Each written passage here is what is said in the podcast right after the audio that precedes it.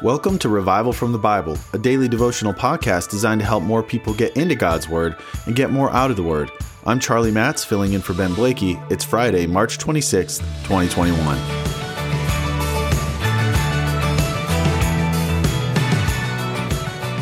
Plans.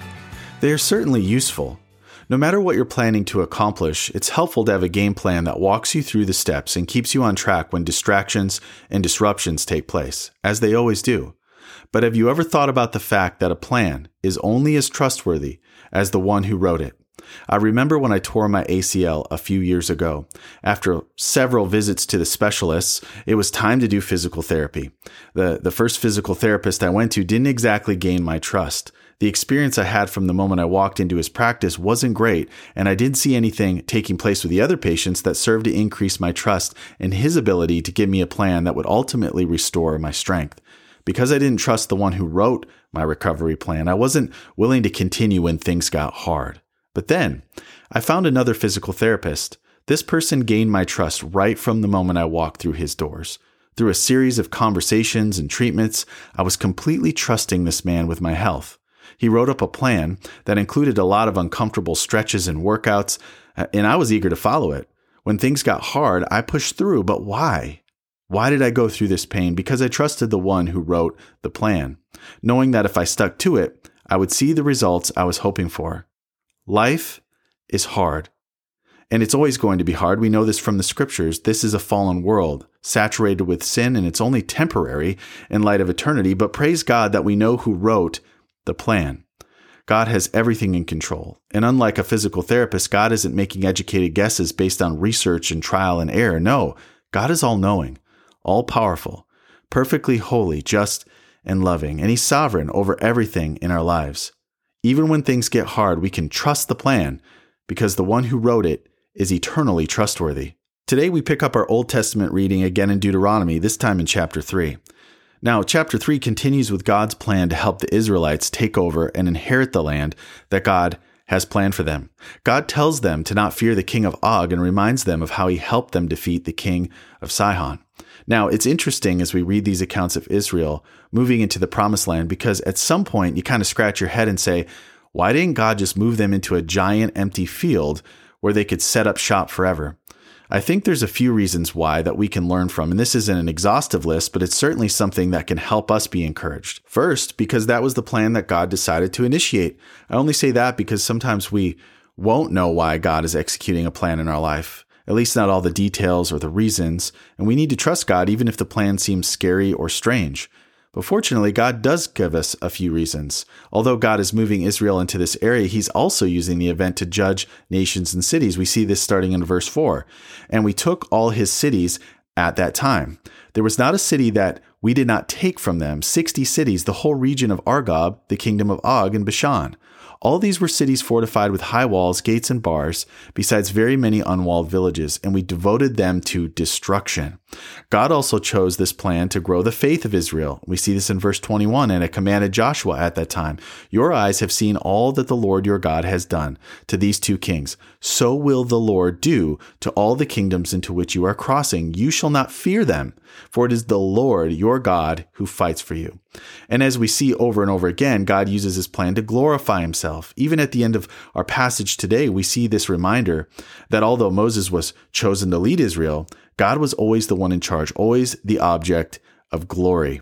Moses doesn't get to enter the promised land because of his disobedience previously. If we think back to the situation where Moses struck the rock instead of speaking to it to get water, at the end of the day, it's always about God and his glory no matter what position of honor he might allow us to hold as part of his plan. Now, praise God that he is the one writing up all of our plans. I certainly would rather have the one writing the plan be sovereign, loving, all powerful, and 100% trustworthy, which none of us are those things, at least not fully or perfectly. And perhaps you're in the middle of a particularly dif- difficult season right now you can always count on the fact that God is working to grow you in a few ways during those seasons. First, your steadfastness. We know from James 1, 2 through 4 that trials produce steadfastness, this ability to hold up under the weight of trials more and more as you grow to be more like Christ. Second, your faith. The more you can see the patterns of God's faithfulness through the difficulties of life, especially looking back, the more you will trust Him in the future. And also, God will grow your view of Him, making it higher and higher. We need to celebrate the fact that God gets the glory in all situations. He is the hero of our story, not ourselves. Now, moving into the Psalms reading for today, Psalm 38, 9 through 16. This psalm is a great encouragement to trust the plan when the author is the Lord. Verse 15 says, But for you, O Lord, do I wait. It is you, O Lord my God, who will answer. And verse 22 says, Make haste to help me, O Lord, my salvation. Another great reminder that if you are a child of God, the plan ultimately ends in your salvation, spending eternity with the Lord in perfect glory. There's no better end to any plan ever than us spending eternity in glory with Christ. And the rest of this psalm reminds us to trust the plan, even though my own strength fails me, my family might be far off from me, I might be lonely, my enemies plan my, dismi- my demise.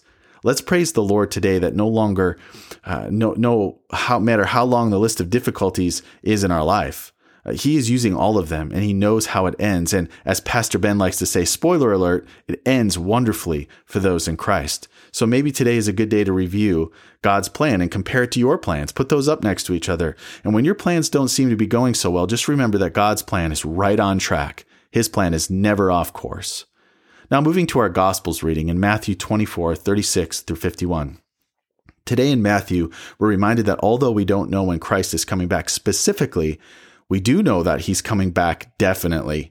In verse 36, we learn that no one knows the day or the hour. And in verse 37, we read, For as were the days of Noah, so will be the coming of the Son of Man.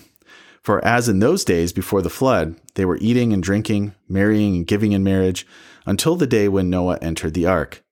And they were unaware until the flood came and swept them all away. So will be the coming of the Son of Man. Although we don't know the exact time of Christ's return, it will catch some people off guard, and it will come with some component of judgment. Just like in the days of Noah, there will be two types of people those saved and those not saved. Can you imagine watching Noah build the ark and mocking him the whole time, just enjoying life, enjoying sin, ignoring the conviction of sin and the message that this man of God was bringing? Then, without specific warning, the floods came and by the time you realized it, the door of the ark was shut. If you're listening to my voice right now and you haven't put your trust in Christ, then I want to plead with you for a moment. The flood is coming. Judgment is coming. Now, that might be at your death, which really could happen at any moment. Don't be fooled that you have time. Or that could happen upon Christ's return, which could happen at any moment we're learning. Fortunately for us, God hasn't asked us to build an ark to climb inside. Instead, He gave us His only Son in Jesus Christ to climb inside. When we put our trust in Christ, His death on the cross for the payment of our sins, we are hidden in Him, no longer prone to the wrath of God.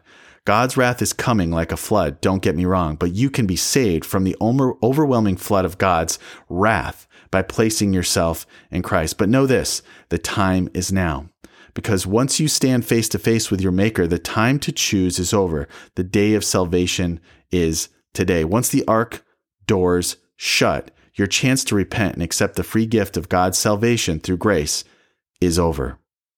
I plead with you to repent and put your trust in Jesus Christ today. Because Jesus continues in this passage saying, Then two men will be in the field. One will be taken and one left. Two women will be grinding at the mill. One will be taken and one left. Therefore, stay awake, for you do not know what day your Lord is coming. But know this that if the master of the house had known in what part of the night the thief was coming, he would have stayed awake and would not have left his house broken into. Therefore, you also must be ready, for the Son of Man is coming at an hour you do not expect. Don't be tricked into thinking you have time. Repent and believe today. Now, for those of you who have put your trust in Jesus Christ, he continues in verse 45 saying, Who then is the faithful and wise servant? Whom his master has set over his household to give them their food at the proper time. Blessed is that servant whom his master will find so doing when he comes. Truly I say to you, he will set him over all his possessions. Jesus is describing the behavior of someone who trusts the plan of his master. There's no doubt that things could get pretty wild on the earth before this is all said and done, but praise God that he told us things would get wild. Amen. There's no surprises here. So today, let's meditate on what God's plan is, not what our plans are. I think this will help us to focus on the spiritual much more than the material. So many times our minds and hearts go to preparing the physical, and don't get me wrong, there's a place for wise planning. But let's make sure we're aligning our plan with God's plan, which is always about the soul first and foremost. Prepare your soul to do God's will. Pray as God taught us in the Lord's Prayer, where only about one sixth of the requests are for our personal, physical needs. All the rest are requests for our spiritual needs. That should guide the pattern of our prayer life. And going back to what we talked about a few days ago, let's make disciples. Let's work to get as many souls on the ark, so to speak, as possible, hidden in the person of Jesus Christ, redeemed by his blood. Yes, God is the one who saves, but as Paul said in Romans 10:14, how then will they call on him whom they have not believed? And how are they to believe in him whom they have not heard? And how are they to hear without someone preaching? Will you be that person who preaches the gospel? Now moving to the New Testament in Acts 27, 27 through 44. We see again in this passage more troubles with the weather and the ship that Paul and Luke are traveling on, but we also see Paul's complete trust in God's plan. And that trust is a testimony to God's glory in front of the onlooking passengers. In, in verse 30, some of those passengers try to make take matters into their own hands. We read, and the sailors were seeking to escape from the ship and had lowered the ship's boat into the sea under pretense of laying out anchors from the bow. Now, this was a selfish move, as it would have saved them, but left the boat without a crew to manage the storm. And Paul warns the centurion and the soldiers that these men won't be saved unless they stay on the ship. You know, God's plan, it's in action and it's moving forward, but there's human responsibility to align with the will of God in order to avoid disaster at times. Then Paul, he helps the crew gain nourishment and encouragement for the big day of rescue ahead. In verse 35, we read, And when he had said these things, he took bread, and giving thanks to God in the presence of all, he broke it and began to eat. Then they were all encouraged and ate some food themselves. Now, this wasn't Paul taking the Lord's Supper, but rather publicly displaying his trust in God's plan. This must have encouraged the men to see Paul's confidence in the Lord, for they had no hope without God's help. How often do you worship God for the simple fact that you can wake up and go to bed with confidence? There are so many people in this world, especially after this last year, that have zero confidence in anything but sinking sand. I certainly think it's profound to think that we have a solid plan for our lives, one that we can trust in no matter what we feel like on any given day. What a gift. So perhaps you and I can take a cue from Paul. Maybe we can confidently give thanks in the presence of all because we are confident in the plan of our lives. Not because we wrote it, not because it will be smooth at all times along the journey, but because we know who wrote it. Having a high view of God is so important because trusting God's plan is totally related to the extent that we trust God Himself. How do we learn to trust God more? We get to know Him more. How do we get to know Him more? We study His Word, the Bible. If you want to learn to trust the plan more, then you must learn to trust the Lord more. Don't underestimate the power of being consistently in God's Word. Although you might not always know the details of the plan you find yourself in the middle of, you can certainly know the one who wrote the plan. And because of who he is, you can travel onward with complete confidence that you will arrive exactly where you should, on time and more like Christ. Thanks for digging into God's Word with me today on Revival from the Bible. I will be filling in for Ben Blakey until he's back on Monday, March 29th. For more resources, check out revivalfromthebible.com. To learn more about Compass Bible Church Treasure Valley, go to compassbible.tv. The grace of our Lord Jesus Christ be with you.